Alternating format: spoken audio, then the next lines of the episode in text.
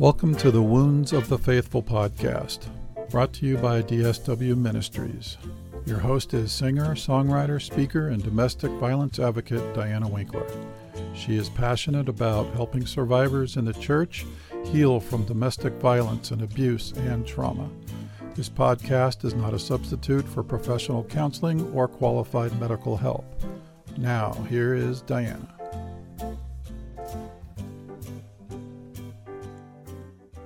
Hello, everyone. How are you guys doing? I'm still here, still here for you. How was your week? For me, it was a whirlwind of many things, some of which caused a great deal of anxiety. I am sure that you must feel that way sometimes, maybe every day.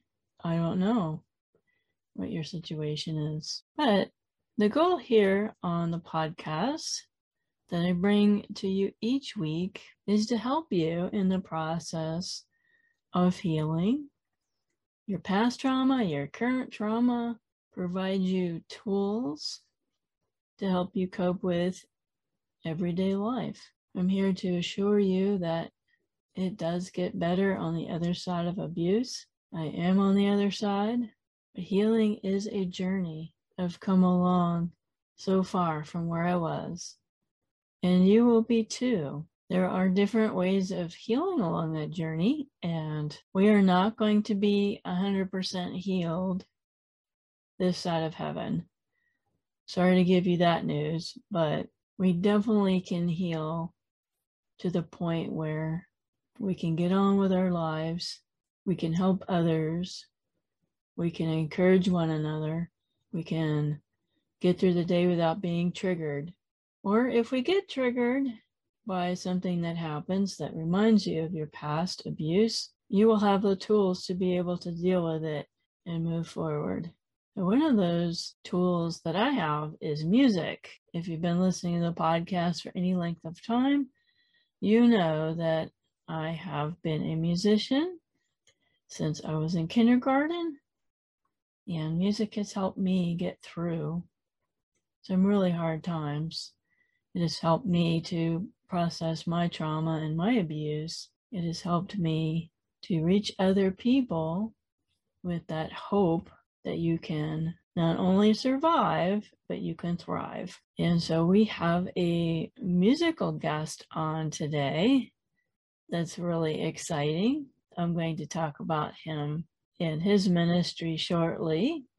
But I do want to do a little bit of housekeeping today. I want to get to know you. I would like to meet you. And so we've been talking about doing a, a Zoom meet and greet for a while now. I am going to schedule it for June 25th, which is a Saturday at 10 a.m. Arizona time. You will probably have to Google what the time will be in your time zone, whatever part of the world you're in. And I do plan on it being the last Saturday of the month. I'm going to try and make it a recurring meetup. If you're not able to meet this coming one, then there will be future ones. So I encourage you to sign up. And it's going to be very casual. We're just going to sit around and meet one another. You know, how do you feel about the podcast? What kind of things do you want that I'm not covering? We're going to talk about you and what your life is about.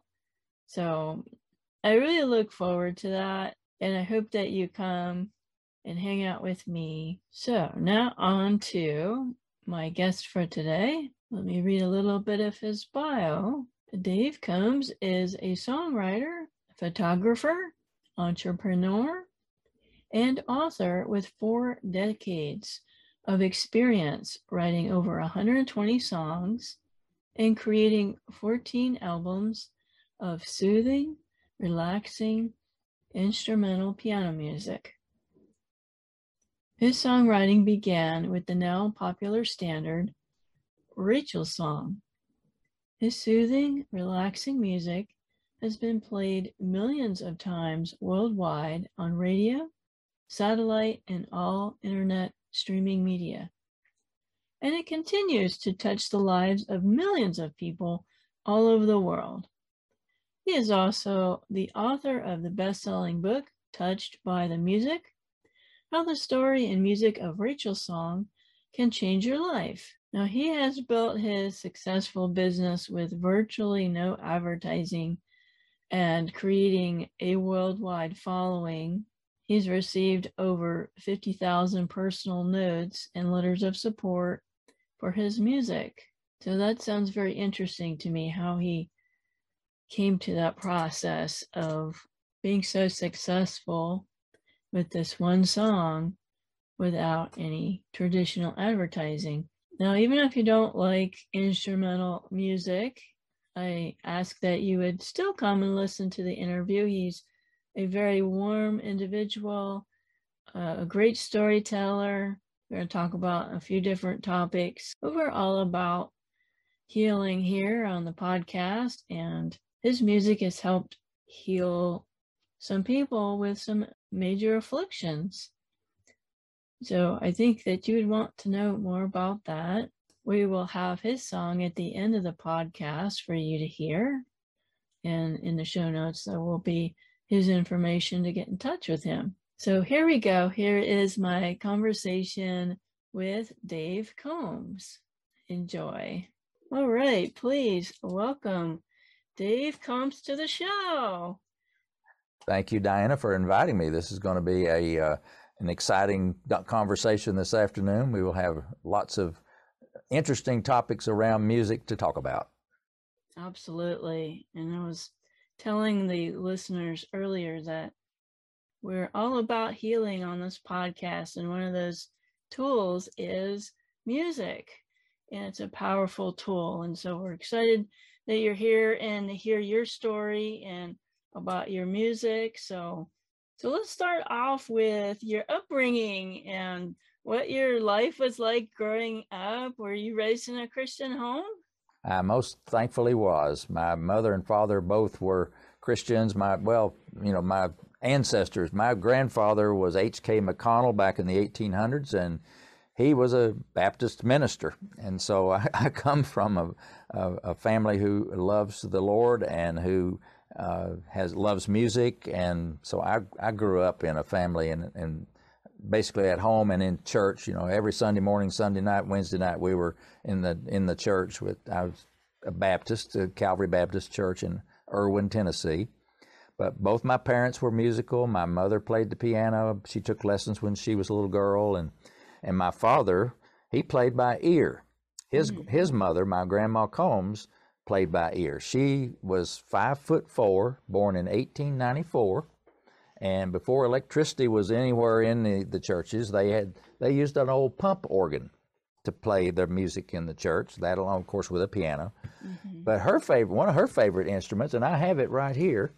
This is my grandmother's auto harp, and she would love to play this thing and sing hymns. and And when she passed away, uh, in the case that this was in, there was a note, and it was signed by Granny Estelle Combs this harp belongs to my grandson David, and that's me. so I'm I'm the proud recipient of my grandma's auto harp, which I helped tune up for her many, many, many times, and wonderful memories of her singing Amazing Grace and all those favorite old hymns that she loved to sing. So, yes, music has been a big part of my Christian life and my life in general. So, is the auto harp is is that on your recordings?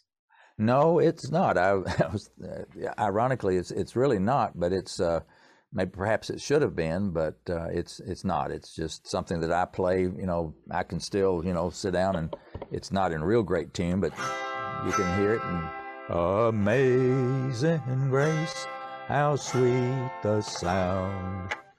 So you can just push a button and strum it and play, and it just sounds it sounds pretty good. I think so. That sounds that sounds like a lot of fun. It is. It's fun. Well, and you know, a little kid, even if you don't know music, this one is so simple. You just push a button and strum your finger across it. Sounds good. So you don't have to be a genius musician to make music with it. So it's really a pretty neat little instrument. Now, when did when did Jesus become real to you in in a personal way? well, I accepted him as my savior when I was uh, right at a teenager age. And uh, I think, you know, being active in music and I, I, I becoming a part time minister of music at church, uh, I saw firsthand how the that the gospel and my religion and how real Jesus was when you sang about Jesus. Uh, you know, there's Bill Gaither writes all those wonderful songs about Jesus, the, mm. the, about his name and so forth. But uh, music and my religion and my Savior, all of that, it was so real to me when when I was in my church services or when I'm by myself out hiking in the mountains of East Tennessee where I was born and raised.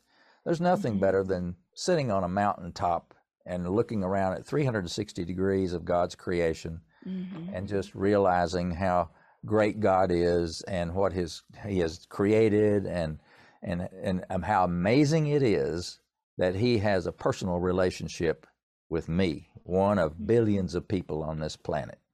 And so there, it's hard. I couldn't put a point that said, right, that's the day or time that I, it, he became real. It's just, he's been real in my life, I think, since I was a little kid. And, and it's just, and it is still to this day.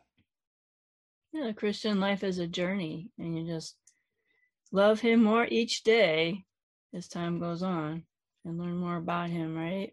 That's right. That is exactly right. Amen. Did you always want to be a musician? Well, having been born in a musical family and also having been born in the state of Tennessee, now I think it, I may be wrong on this, but there may be a law on the books in Tennessee that you have to play an instrument if you live in Tennessee. you know, they called Nashville, Tennessee as the music music city USA. And everybody I knew when I was growing up played something, you know, they're either the guitar or or they or they sang and, and whatever. So music was everywhere. But uh, I I guess it just is in my bones and in my DNA to to enjoy and love music. And it's kind of funny. I was 33 years old before I wrote my first song. Now, uh, you you as a, you're a songwriter, so you uh-huh. probably wrote your music much much earlier than that.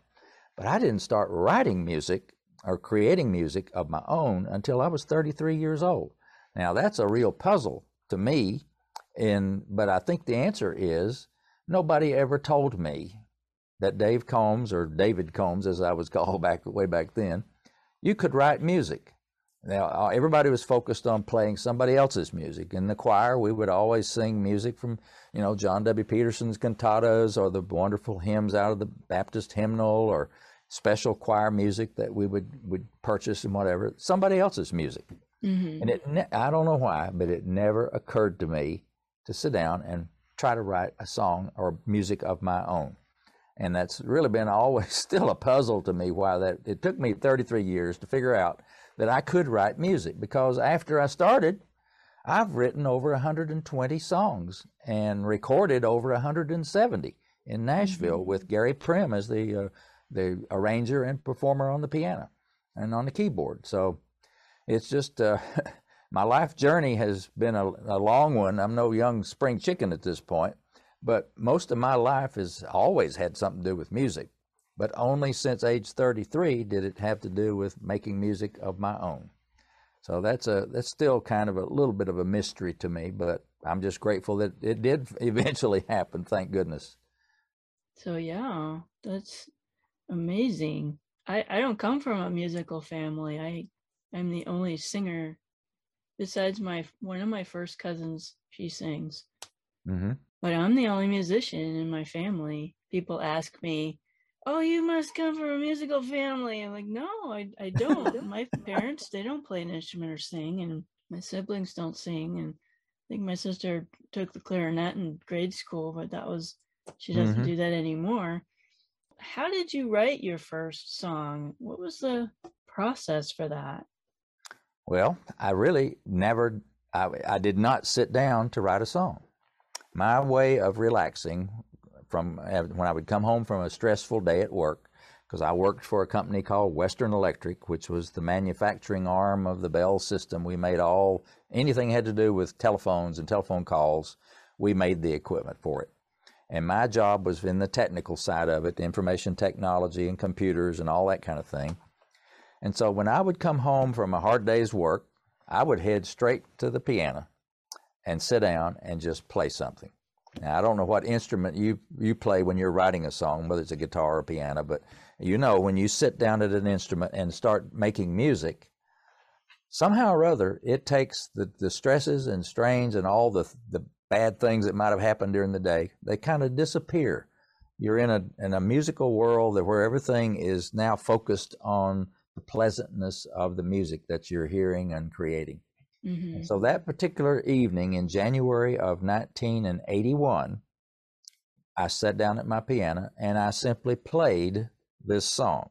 I don't know whether you've ever had that occasion when you just you didn't even sit down to write a song. It just came to you, just boom, like that, and it right. just flowed through you. Yes. Well, that was what happened to me that evening. I sat down and I started playing in the key of C, and I played this beautiful melody with the chords, and it was it started off the key of the, the C chord, and then it went to an A minor chord, and then a D minor, and then a G seventh, and back to C, and so forth.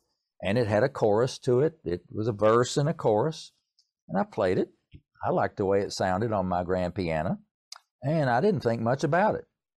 I certainly didn't think of it as having sitting down and wrote a song.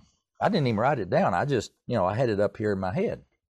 Well, two days later, my wife comes home from work and she says, and her name's Linda. She says, Dave, what is the name of this song that I've got stuck in my head all day long? I've been humming it to myself all day. And she hummed a little bit of it. And I said, Well, Linda, it doesn't have a name. And she says, What? You play it on the piano all the time? It's got to have a name. I said, No, it's just something that I made up. And she said, Wow, have you written it down? I said, No, it's, I've got it up here. It's not going anywhere. I won't forget it. And she said, Nope, nope. Something might happen to you, and that song would be gone. Oh. You know, she'd be, she wouldn't be able to remember it like like I would. So she said, "You you got to write it down and put it in the piano bench so that if something happened to you, it'd be we'd have it. Okay, so I did. Wrote the melody and the chords, you know, a, a lead sheet basically of the song down and put it in the piano. Well, I didn't think much more about it except, you know, I played it periodically for us and anybody else that wanted to hear some music. And then two years later, some good friends of ours had a little baby girl named Rachel and they asked me and Linda to be her godparents. Her, her parents did. And so uh, at little Rachel's christening service, we're sitting there. It's a private service on a Saturday, and it's just us and the family and the minister. And we're at this little country church, and up at the front of the church on the platform is a baby grand piano. And I'm sitting there, Linda and I are listening to all of these wonderful words about little baby Rachel and the blessings of life and all that. And toward the end of the formal part of the service, I punched Linda and I said, Hey, I got an idea. Why don't I play this song that we've been trying to think of a name for and couldn't ever come up with one? Why don't I play that now as part of the service? Uh, assuming they'll let me be okay.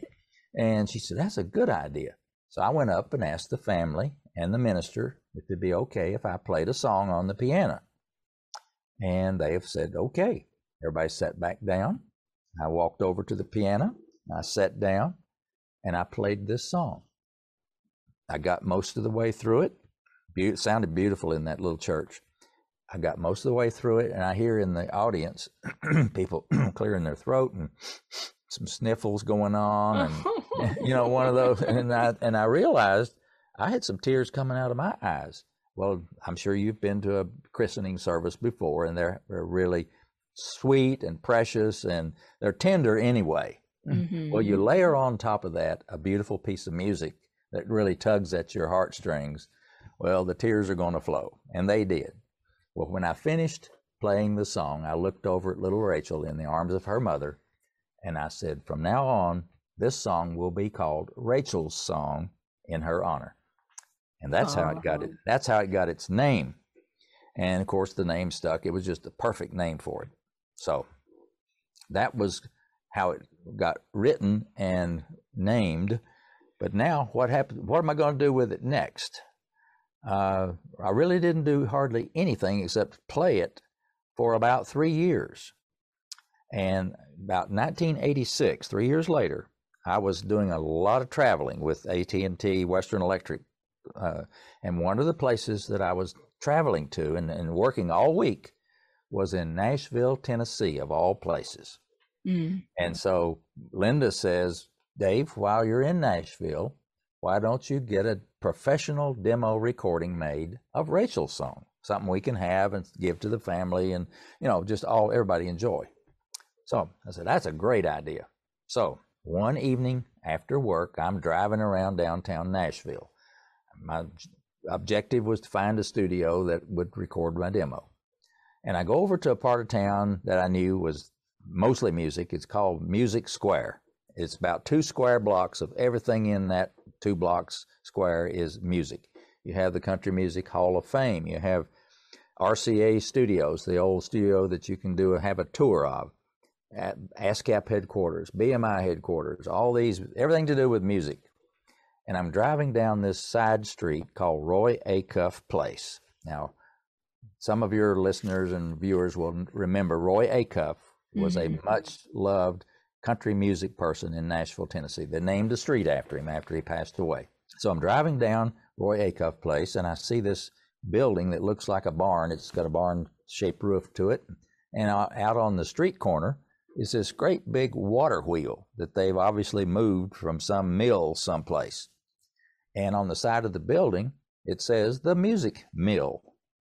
And so I thought, well, this is encouraging. Went around and pulled in the parking lot. And sure enough, there was a, I saw through the glass door, there was a man sitting at a desk in the lobby.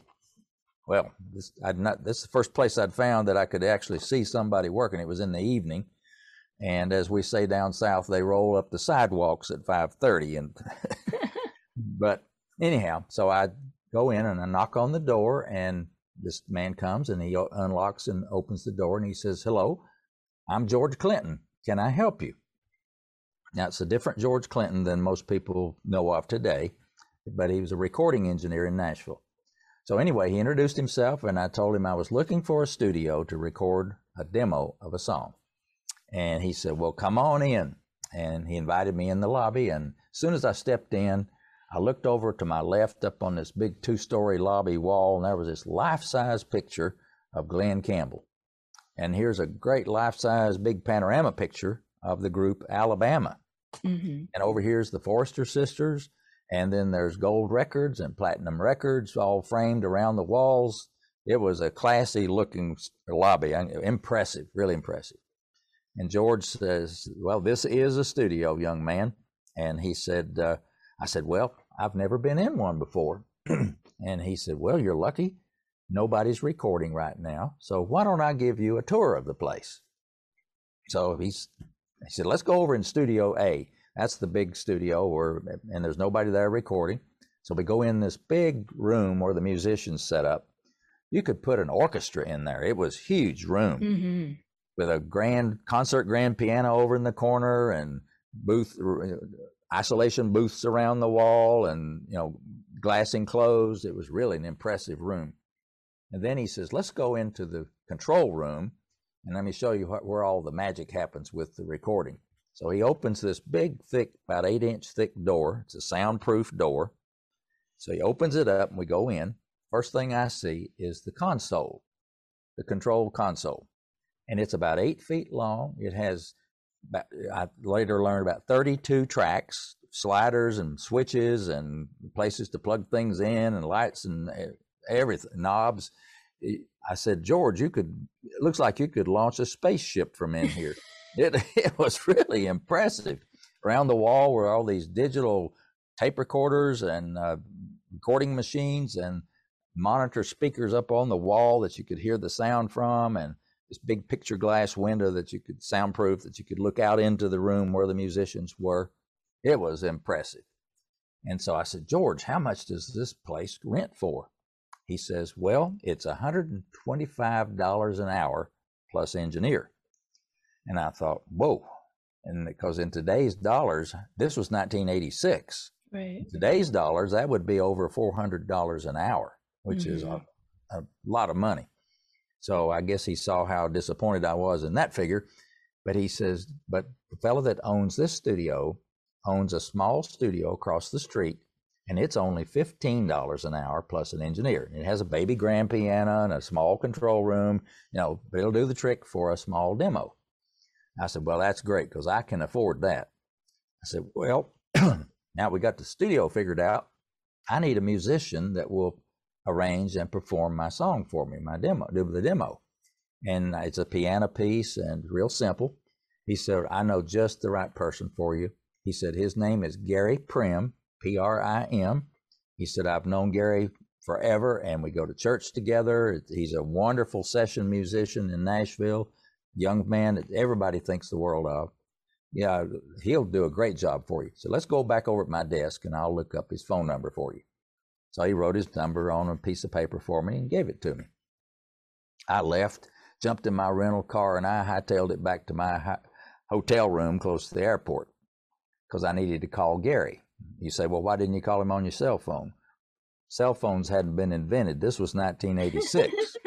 the internet had not been invented. This was 1986. Mm-hmm.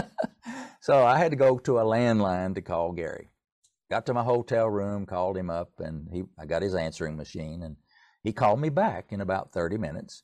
I told him what I needed, and he said he'd be glad to do that. And I said, What do you need from me? And he said, I just need you to send me a recording of you playing it so I'll know what it sounds like, and send me a lead sheet.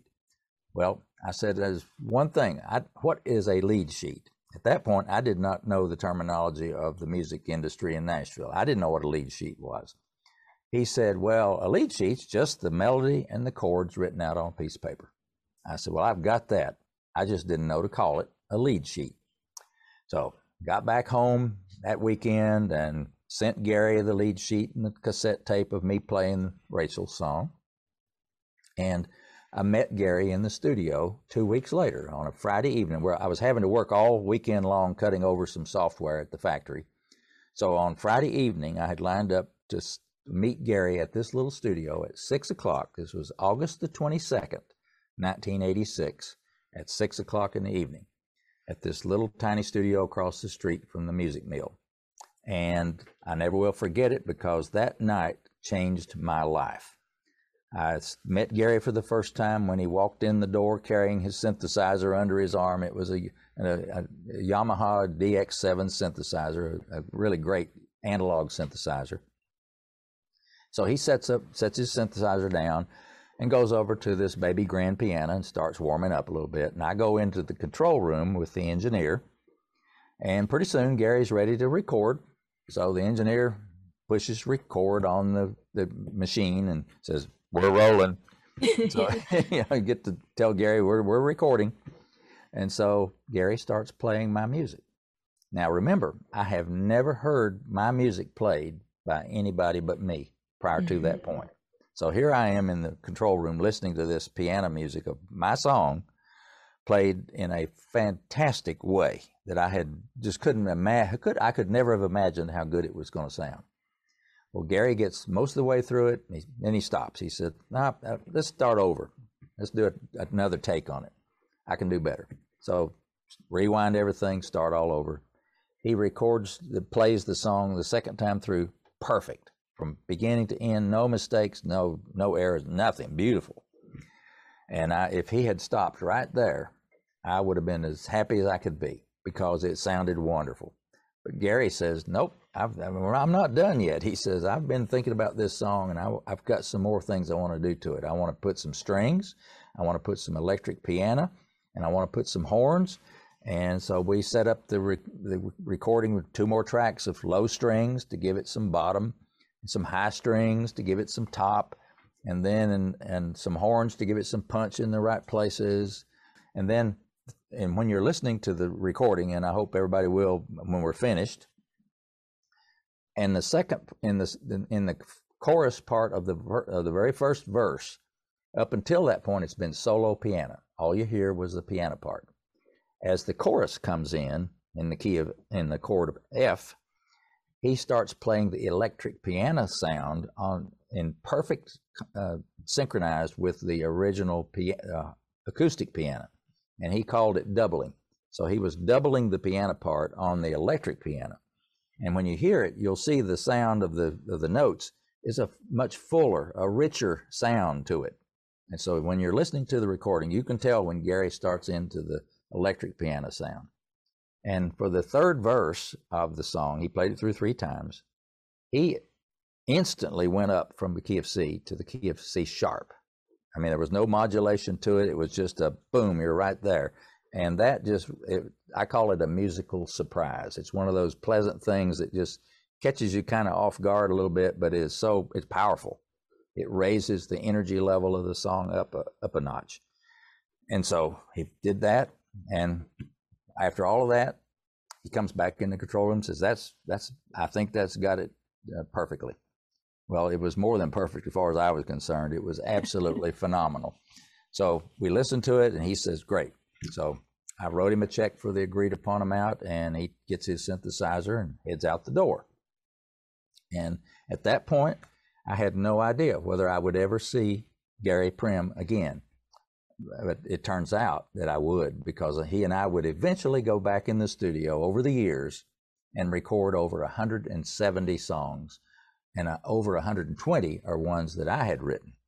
But at that point, I had no idea. But he was a young 20 something year old talented musician, and here I am in my mid 30s, and our lives are just, I, we didn't know it, but our lives were about to come together for a long time. And Gary and his wife Julie are like brother and sister to my Linda and myself, and we saw their two wonderful kids born and grow up, and and it's just a, a wonderful relationship. But that night in August of 1986 was a game changer for me. It was it just set me on a path that only the good Lord could have seen how it was going to play out. It was it was amazing what all happened from that night. I think I need to hire Mr. Prim for myself. is he still is he still available? He is a much in demand studio musician in Nashville. He rec- he records for a lot of people, and he he is sometimes the lead uh, person on the session, and sometimes he's just the the keyboard player. But everybody in Nashville knows who Gary Prim is, and they all highly respect him and his musical talents and abilities. They and they they love him as a person as well. He's just a a gentle soul with a giant talent in music. Yeah, absolutely. You know, you did all this without any advertising. You promoted the song. I mean, how did that even happen? That's that's amazing. well, you know, you're in the music business too, and as a songwriter, and you know how how difficult it is to get your music performed by someone else, or get it on the radio, or get it out into the the public kind of thing. Well, this was back in the 19 and eight, late 80s, when 1988, when I went back with Gary and recorded the rest of the the Rachel Song album, the CD that has the first seven songs that I ever wrote on it, including Rachel's song. But once I had it recorded, I thought, well, the the people in the record stores back then we used to have record stores that sold music. That was the we don't have those anymore. Uh, there may be a few in the country someplace, but by and large, they're they're gone. They're out of business. But back then, we had several, and they were nationwide franchises, big box stores. And I thought naively that they would just be welcome me with open arms when I come in the door with my music and how wonderful Rachel's song sounded and how well it was recept- received on the radio and all that kind of thing. Nope. You're nope. Unless you are a big name with a lot of money behind you and promoting your music, these places were not interested at all. Not at all. So I was obviously disappointed. That was a, a huge disappointment. It was an education realizing that they weren't re- re- they weren't concerned about the quality of the music. They were concerned about the marketability of the music and who's behind it and the money behind it. Well, I wasn't going to give up though, because at the at, at least I got great reception on the radio. I got it played on a local FM station by a local friend of mine who had a radio program on a station. He played it on the radio on an FM station. And as soon as it played, the radio station, and I was at back at home listening to it on my own music on the radio for the first time, and you know how exciting that could be to hear your own music played on the radio. Very exciting. So, uh, and um, shortly after the program finished, my phone rings, and it's the the station manager of the FM station in Greensboro that played the the music. And he says, Dave, I've been in radio for over 20 years, and this has never happened to me before. He said, as soon as Bob, my friend Bob McCone, played Rachel's song on his program, he said, our phone bank of about 10 or 12 or 15 lines lit up. Every line was busy with a caller wanting to know what's the name of that song again? Tell me more about Rachel's song. Where can I get that music? Tell me more about this Combs guy in Winston-Salem, and on and on. And, and he said, he said, Man, you have got something here that I have never seen before happen in a radio station. He said, So I just wanted to let you know how great your song went over to our listening audience. That radio station played my Rachel song every, almost every hour, once in rotation, almost every hour. It was an easy listening radio station. They played Rachel's song every hour for months and at least several times a day for years. It, it just it just had a life of its own. People couldn't get enough of hearing the music. Well, that was so encouraging and so affirming to me that this song did indeed deserve to be heard by a lot of people. I just I just needed to find the way to get it there. That was up to me.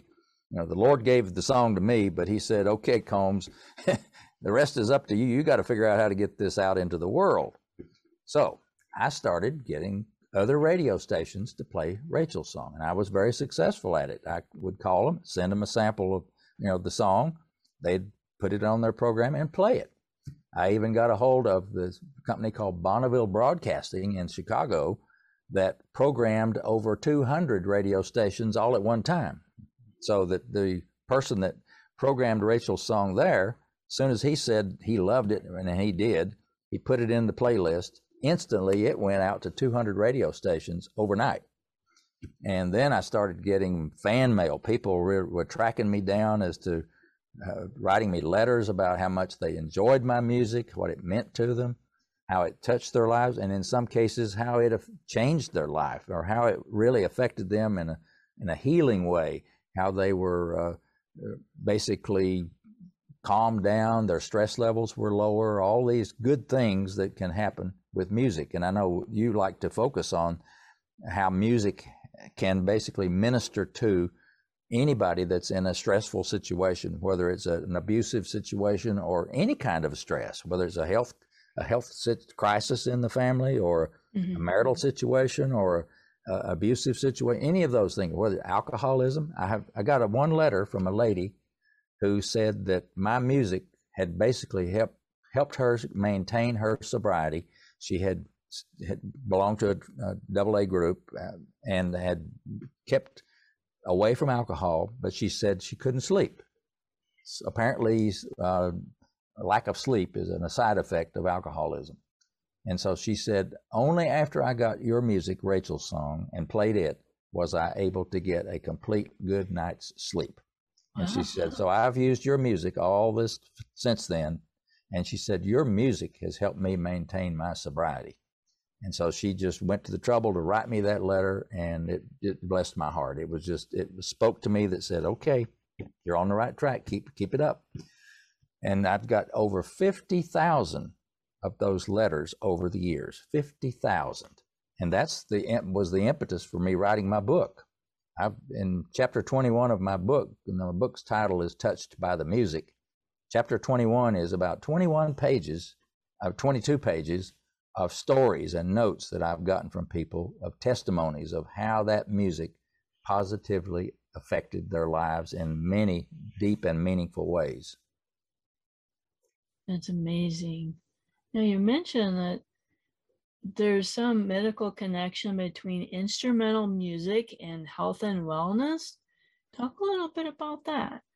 Well, I, anecdotally, I kind of knew that from all the letters I had gotten because people would tell me about how the music had helped them heal from various uh, situations, especially healing in a uh, mental and uh, state of mind situation, not so much a physical healing of a disease or whatever, but you know, part of your health is your mental health. Well, mm-hmm. music can have a big role in keeping you into a level and sane state of mind.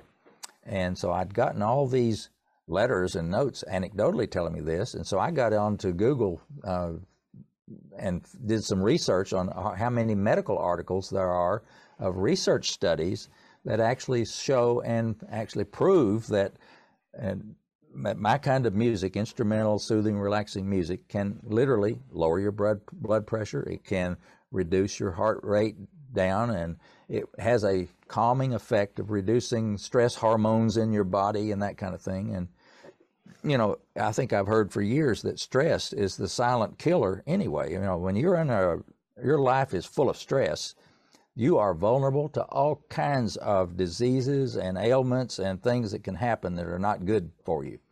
So yes. if you can do anything that will reduce that level of stress in your life, you're you're on a better pathway to a better healthful situation. So it's those medical studies that uh, I, I, would love to have them have actually used my music as part of their test in their research but they, they've, you know, they use other instrumental or classical kinds of music to study it. But still, it applies, and it confirms to me that those anecdotal stories about it are actually true and or have real substance to them. So there is that real connection between instrumental, soothing, relaxing music like mine and a healing process in, in the mind, body, and soul. Yeah, there's definitely some neurological stuff going on. I'm not a doctor or or a nurse or anything, but your your sympathetic nervous system, if it's always on and and PTSD, we talk about the soldiers over in Iraq fighting for people and being surrounded by violence and seeing death all the time. And when they come home, they're their brain and their nervous system is on full alert like they were still in the war you know? And i've heard stories that music has soothed that nervous system to make them be able to relax and as you mentioned to sleep. Because mm-hmm. Um, a lot of them they come back with nightmares and not being able to sleep and, and drug abuse and you had one letter that talked about drug addiction was that right yeah, there was. Uh, let's see, I can't remember the exact letter. I don't have it in front of me right now, but uh, people have been uh, addicted to drugs and basically use my music to help them, like the alcoholic said that she did, to uh, to stay away from it and to keep that temptation away. And, and you know, you mentioned the the uh, your your nervous system, your sympathetic nervous system, of how it's in constant a lot of people are in this constant fight or flight mode of being so super sensitive. And music like mine can can kind of help put a calming on that rough water and, and help to lower that sensitivity down somewhat. And uh, there's a lot of study I think that still needs to be done about how to better how best to do that. But all I know is that in my case when people who have those uh, tendencies and those problems and there, those anxieties going on that putting on you know a headset and listening to my music or putting the earbuds or whatever you do to isolate the rest of the world from your your brain put on my music and it basically will take you to a, another place. It will allow you to to block out all of that noise and chaos out of your life and if you'll, you know, just close your eyes and listen to the music and let it let it wash over you and wash it wash through you. And I think that if you do that a certain number of times a day, I can't help but believe that that would help people to bring themselves to a, a healthier state of mind and, and physical being. So uh, it's uh, it's something I'm trying to spread the word around the world about my music, and you know, there's millions of people that hear it and have heard it, already through the internet now all around the world, but there's billions of people that have not heard it yet. So I'm trying to encourage people to, you know, go listen to it, and you know, you can read my book and be read the inspiring stories about how I wrote it and so forth. But the main thing is to go and experience the music for yourself and uh, and see what it does for you. And write me a write me an email or a story and tell me how my music has has affected your life. I'd, I'd love to hear from people. You had an article in Guidepost magazine, and that must have been exciting. It was. This was in 1994, and this is the magazine. It's the little magazine that most of your r- listeners and viewers are probably going to be familiar with Guidepost. It's a little magazine that has nothing but really f- uplifting, inspiring stories in the magazine. Mm-hmm. And it's it has a subscription rate of about two to three million people. Used to be it only in paper and print. Now you can get it online on a PDF on and just read it online. But in 1994, I wrote an article called Two Part Harmony that was in the magazine, and it tells the story of my quitting my job and how I wrote Rachel's song and how it led to getting it played on the radio and sold in gift shops all over the country and and eventually able to quit my job at AT&T and do my music full time. Well, when that little magazine, it's it's this is the September 1994 issue. It went it hit the street sometime in August, late August. Well, as soon as it did, my phone rang off the wall. They put my phone number in the back of the book in the magazine Wow. and my address. So I, my phone would start ringing, and people would say, "I read your article in Guideposts. I want to get my own copy of Rachel's song." So they'd want a cassette tape or a CD, either one. And so I would. Inst- I had to hire two people to help me answer the phone. That phone never stopped ringing. I mean, you could you could just pick it up. Somebody was on the phone. It, that many. I have no idea how many people did not even get through because all I had was one phone line.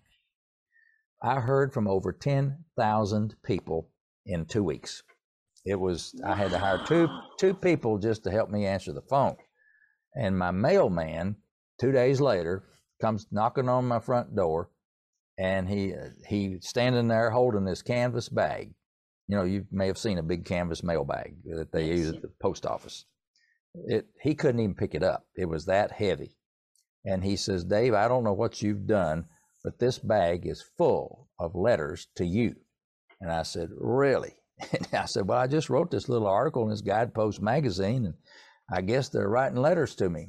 Well, my wife and I had to stay up all night long. It was six o'clock the next morning before we finally finished opening the last of the letters that were in that bag.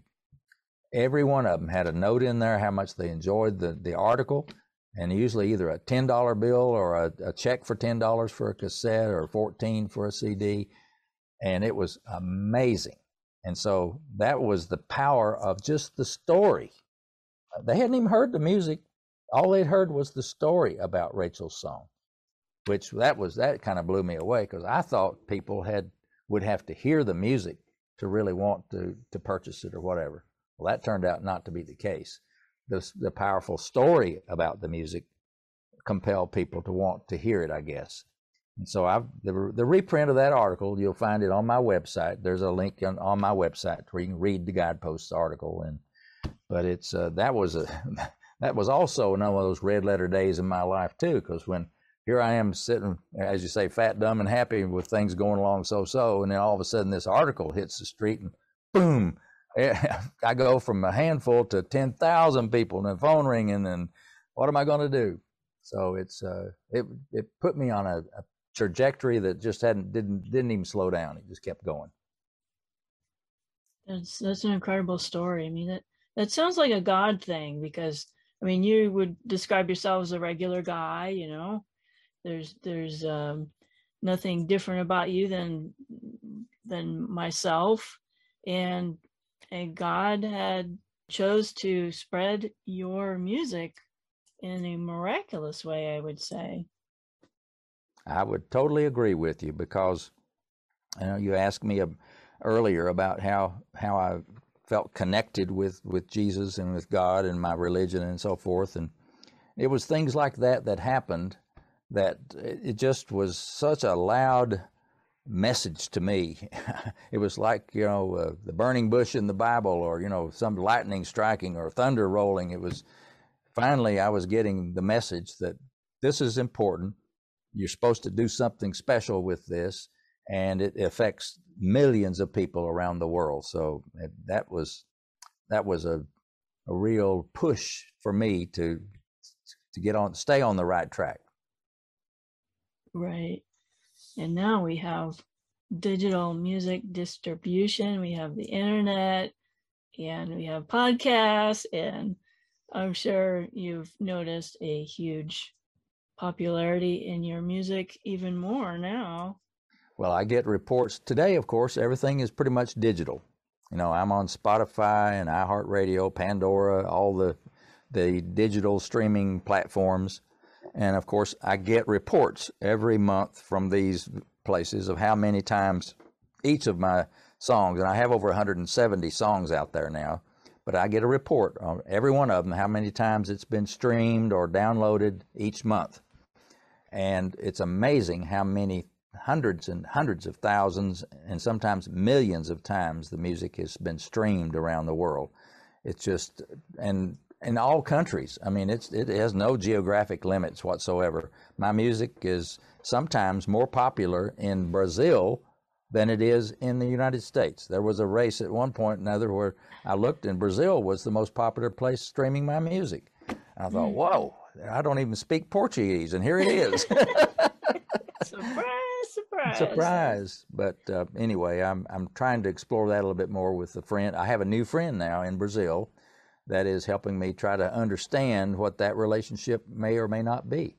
I also, uh, as a side note, learned that my friend John W. Peterson, who wrote all those wonderful cantatas, when his music in the United States kind of went on the uh, the downside, his music at that time was on the rise in Brazil.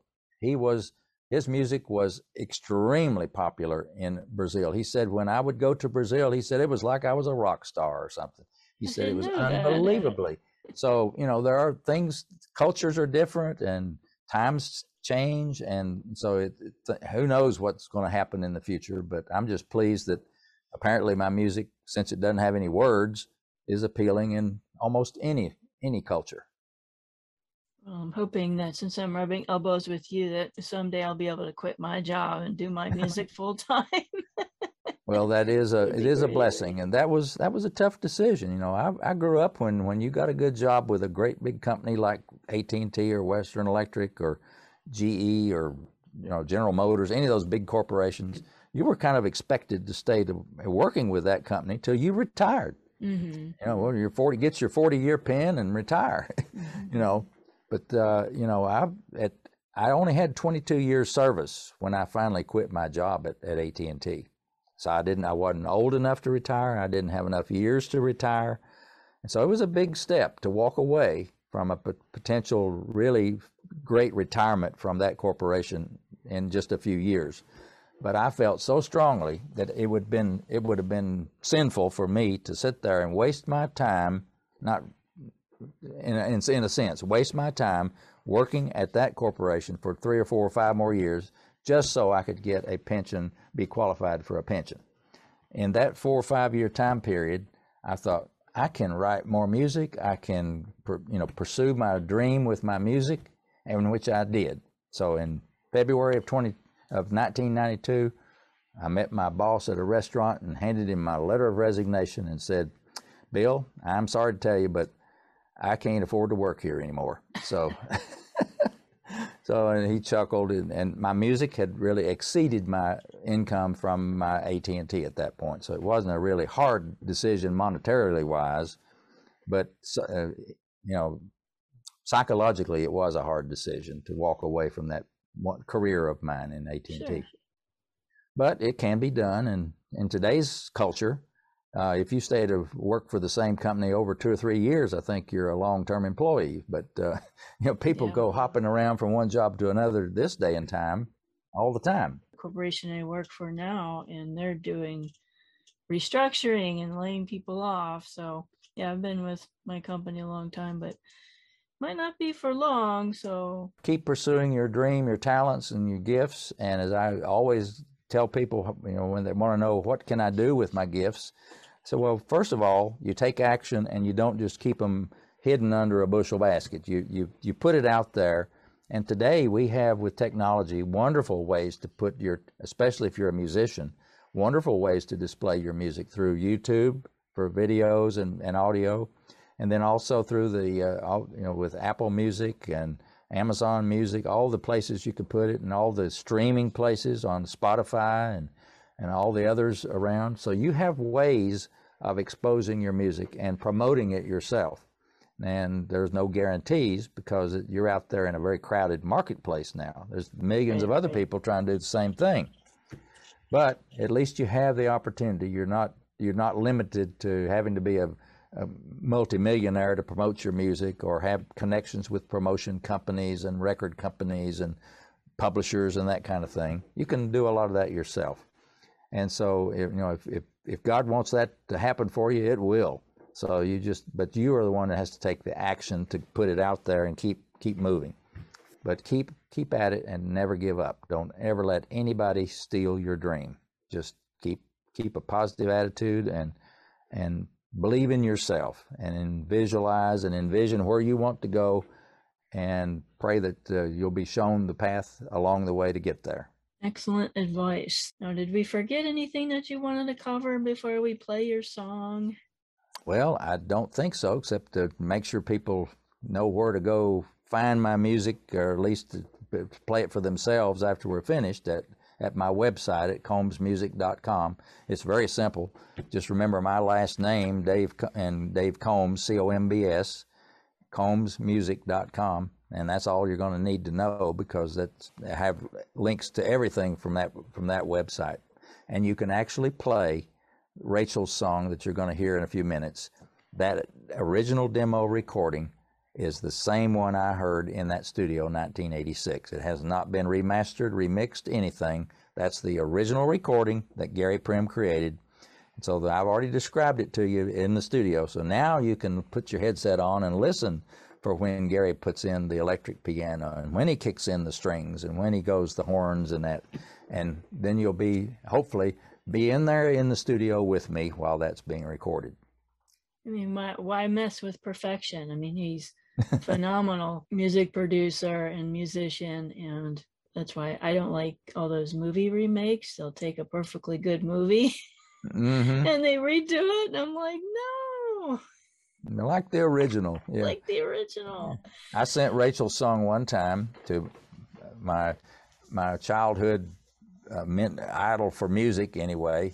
Roger Williams. Everybody remembers yes. Roger, the piano player Roger Williams. Mm-hmm. I, w- I got his address and I sent sent him Rachel's song, and I said, uh, Mr. Williams, I sure would be honored if you would do a cover of my Rachel song. I would love to hear you play in your style my song called Rachel's Song. You know what he told me? Just what you just said. I'm not going to mess with perfection. He said that song is absolutely perfect the way it is right now. He said I could not, I could not improve on that whatsoever. He said I don't mean to just turn you down cold, but he said that song is wonderful and don't change it. That's a compliment. You weren't rejected there, brother. No, that was a very, that was the best left-handed compliment I ever got. great. This has been so wonderful having you today and learning about your song and your story. And I, I hope that the music goes further and further all over the world. And we're going to listen to your song here, Rachel's song. God bless you. Thanks so much for being on the show today. Well, thank you, Diana. It's been my pleasure. It's always a joy to talk about my music and and our, our religion and our beliefs, and to be able to hopefully bless and inspire other people's lives in the meantime. Amen.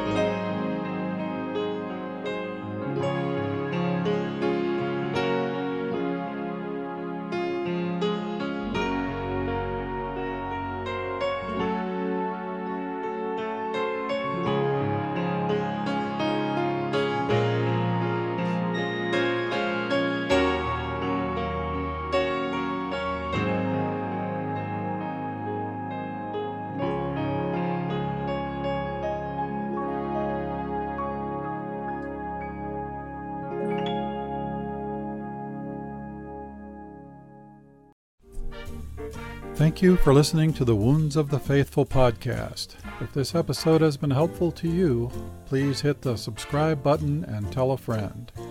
You can connect with us at dswministries.org, where you'll find our blog along with our Facebook, Twitter, and our YouTube channel links. Hope to see you next week.